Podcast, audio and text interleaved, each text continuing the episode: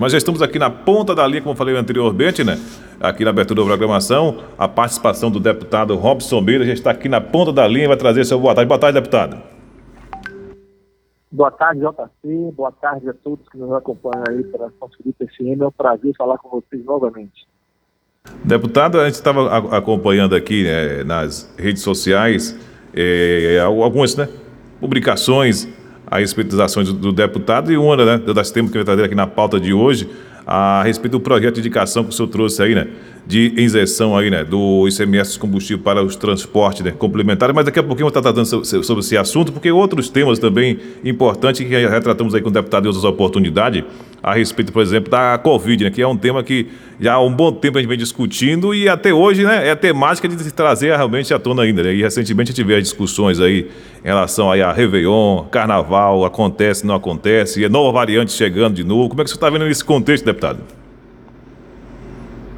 Olha, é um prazer é, a gente estar tá apresentando soluções para os problemas dos baianos e das baianas, e eu tenho buscado o tempo todo no nosso mandato, é, apresentar aqui demandas que chegam dos diversos segmentos sociais. Essa tem sido a minha função, JP. E diante do, do cenário que ele está é, é, vivenciando ainda, deputado, se a gente vê essas discussões em relação a, a pandemia ainda, né? A gente vê alguns segmentos defendendo aí né, a questão do carnaval, as festividades como o Réveillon. Como é que o senhor tem acompanhado essas discussões? E o senhor vê que esse momento que a gente está vivendo já já, já tá, já dá condição aí para que a gente possamos aí pensar realmente em carnaval e Réveillon, uma festa de, dessas proporções, deputado? Olha, JP, a crise sanitária, ela realmente, com o avanço da vacinação, ela diminuiu bastante as consequências de contaminados e mortos. Nós não estamos mais naquele momento trágico que nós vivemos em março desse ano, no ano passado. Agora não significa que a pandemia tenha acabado, né? porque nós ainda temos uma situação é, de 200 mortes médias no Brasil e a cada dia surgindo novas é, variantes do vírus, como agora a Omicron, que foi identificada lá na África e já está presente em todos os continentes, que tem um grau de transmissibilidade muito alto. Então, eu creio que enquanto nós não chegarmos a um controle total da circulação do vírus, que só vai acontecer com a ampliação da vacinação para em torno de 90% da população, nós não podemos relaxar, nós não podemos baixar a guarda. Então, eu sempre achei precipitado marcar o Réveillon, tanto é que quem marcou teve que desmarcar, como acho precipitado marcar o Carnaval com essa situação ainda em curso. Até porque o Carnaval é um evento mundial, não é um evento local. Pessoas de todo mundo participam. E como nós estamos vendo agora, uma nova variante pode surgir não identificada e no carnaval ela vai encontrar um prato cheio para ser transmitido, que é uma festa onde os cuidados é, em relação à pandemia são colocados em segundo plano. Então, eu acredito na prudência, se tivermos condições sanitárias de fazer o carnaval, faremos o carnaval. Se não tiver, vamos fazer o dever de casa para que esse ano a gente tenha o São João. Eu acho que a gente tem que pensar é assim, porque acima de tudo tem que estar a saúde e a vida das pessoas mesmo trazendo os prejuízos que as festas trazem para vários segmentos da cultura, do entretenimento, mas infelizmente nós não podemos negligenciar com a questão da vida e da saúde do ser humano.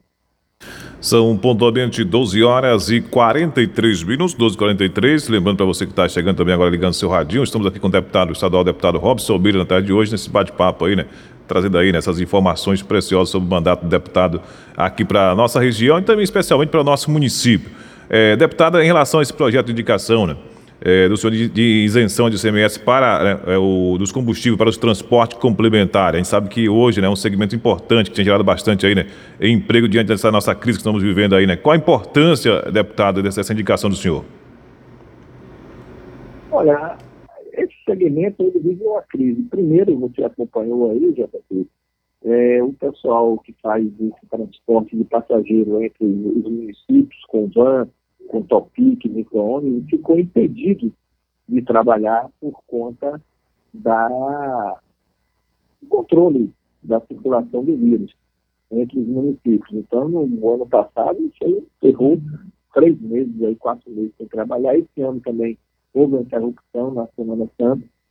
Aí depois veio a crise econômica, as pessoas com dificuldade de circular, de se movimentar, pegar transporte, e aumento do preço dos combustíveis, a estratosférico de R$ reais um litro de gasolina e um litro de diesel quase R$ reais. Então, o escritor está descapitalizado, está empobrecido, está em dificuldade para manutenção do carro, dificuldade para trocar as notas.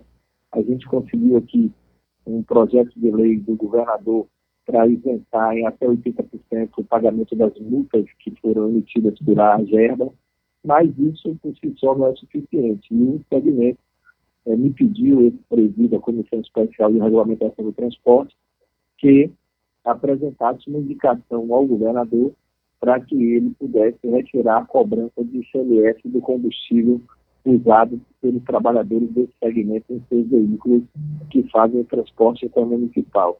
Eu apresentei esse projeto de indicação, ele falei com o secretário de Infraestrutura, Marcos Cavalcante, e o governo está avaliando, porque só pode tomar essa medida o governador. E nós estamos aqui representando o segmento e apresentando as demandas para que o governo possa avaliar e eventualmente atender. Creio que se atendido vai ajudar bastante essas pessoas que estão tendo muita dificuldade de manter de pé sua atividade nessa conjuntura. São 12 horas e 46 minutos, 12 e 46 Falando em dificuldade, né? É uma outra coisa realmente que preocupa, é, é deputado, estava acompanhando com essa matéria, inclusive é, em uma das reportagens eu vi uma, algumas citações aí do deputado em relação aí a esse estudo aí, né? É, para uma possível reforma trabalhista. Como é que o senhor tem analisado essa situação, deputado? Ah, eu realmente fico perplexo como é que tem tanta crueldade no governo Bolsonaro quando se trata de direitos dos trabalhadores. Bolsonaro deu sequência ao que Temer começou a fazer, desmontava os direitos dos trabalhadores que estavam presentes na CLT, acabando na prática com o direito de se aposentar, dificultando muito que os trabalhadores eh, tenham a sua renda média assegurada com um conjunto de mudanças que foi feito e agora querem, parece, voltar ao regime de escravidão, que você vai trabalhar e vai ter como contrapartida, como pagamento, apenas a comida, porque querem que um trabalhador só tenha direito à folga no domingo, a cada dois meses trabalhado. Isso é a volta da escravidão, é uma crueldade inaceitável, todos nós temos o direito ao lazer, ao descanso, ao convívio com a familiar, com a nossa família, e não podemos aceitar que mais uma medida desse governo federal venha prejudicar mais ainda o conjunto da classe trabalhadora. Por isso que eu estou denunciando esse estudo, porque onde há fumaça, há fogo, essa é a intenção, porque o Bolsonaro não gosta do povo, não gosta do trabalhador, e só atende aos interesses do capital. Isso deve ser visto hoje, e ele é, retirou a exclusividade de acesso ao ProUni, que era dado aos alunos da escola pública e aqueles que têm bolsas na escola particular. Ele agora coloca que pode entrar no ProUni os alunos que estão nas escolas particulares, ou seja, os alunos cujos pais têm uma renda maior, tanto é que botou uma escola particular. Então, ele desvirtua um programa que era de inclusão social para colocar dentro dele segmentos que não têm essa necessidade econômica. E é a cara do governo Bolsonaro. O governo dos ricos né, e tirar os pobres cada vez mais do orçamento aí que ele tem feito, infelizmente. São 12 horas e 49 minutos, 12 e 49. Essa semana, deputado, eu tive com, contato aqui com o nosso amigo Nailson e ele citava que o senhor estava aí, né, montando uma agenda para aqui o município de São Felipe. Qual a pauta dessa agenda aí, deputado? Olha, realmente está planejado para amanhã à tarde, aí na zona rural, na região do Bom Gosto, para a gente fazer uma conversa, porque a COAFATRE, que é a Cooperativa da Agricultura Familiar, a qual Daílson é, um, é o presidente, ela tem um projeto junto ao governo do Estado, um programa Aliança Produtiva, que é de fortalecimento da cadeia produtora da mandioca aí no Recôncavo. A COFAC pilota esse projeto da Aliança Produtiva, mas ele está presente em mais quatro municípios, em Maragogipe, Cabaceiras do Paraguaçu é, e Santo Antônio de Jesus também tem é, participação nesse projeto da Aliança Produtiva, cada uma aí sendo é, numa ação definida pelo programa, um investimento total superior a 3 milhões de reais para poder melhorar ah, o produto, agregar valor e, consequentemente, melhorar a renda das famílias que estão envolvidas. Então, nós estamos com essa agenda prevista para tarde de amanhã. Eu aproveitei que amanhã é um feriado aqui em Salvador, do 8 de dezembro, é, feriado de Nossa Senhora, e aí pedi para programar uma agenda no interior do estado, no Recôncavo, irei pela manhã a Cachoeira e à tarde a São Felipe encontrar aí com o nosso povo, com os trabalhadores, para poder conversar e organizar as demandas que são muitas da população nesse período. 12 horas e 51 minutos, 12 e 51, né? Para a gente finalizar aqui com a, parte, a participação do deputado Robson Miranda de hoje. É, essa semana, deputado, tivemos aí, né, a, a o pré-lançamento né, da, da pré-candidatura do ex-prefeito Salvador, a Semineto, ao governo do estado. Essa questão desse anúncio, de certa forma, aí, mexeu, né, é, de, de, alguma forma, aí, com a, essa base aliada do, do governador Rui Costa, deputado? Olha, o prefeito Assemineto, o ex-prefeito, não tem muitas responsabilidades públicas, não tem muito o que fazer. Ele, depois que largou a prefeitura, não foi trabalhar, não precisa também, porque é uma pessoa de uma família muito rica, né? E aí ele fica ocupando o tempo dele com fatos políticos, fazendo antecipação da campanha. Ele também não conhece muito o nosso Estado, ele tem que rodar para poder conhecer.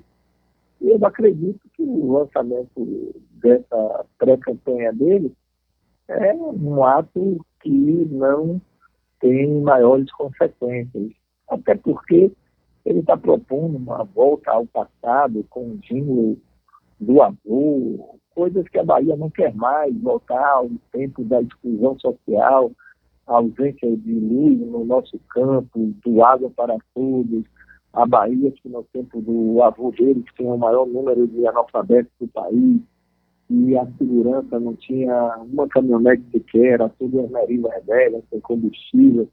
Então, a Bahia mudou muito nos 13 anos, com 16 novos hospitais, 23 policlínicas, investimentos em estradas significativos na capital e no interior.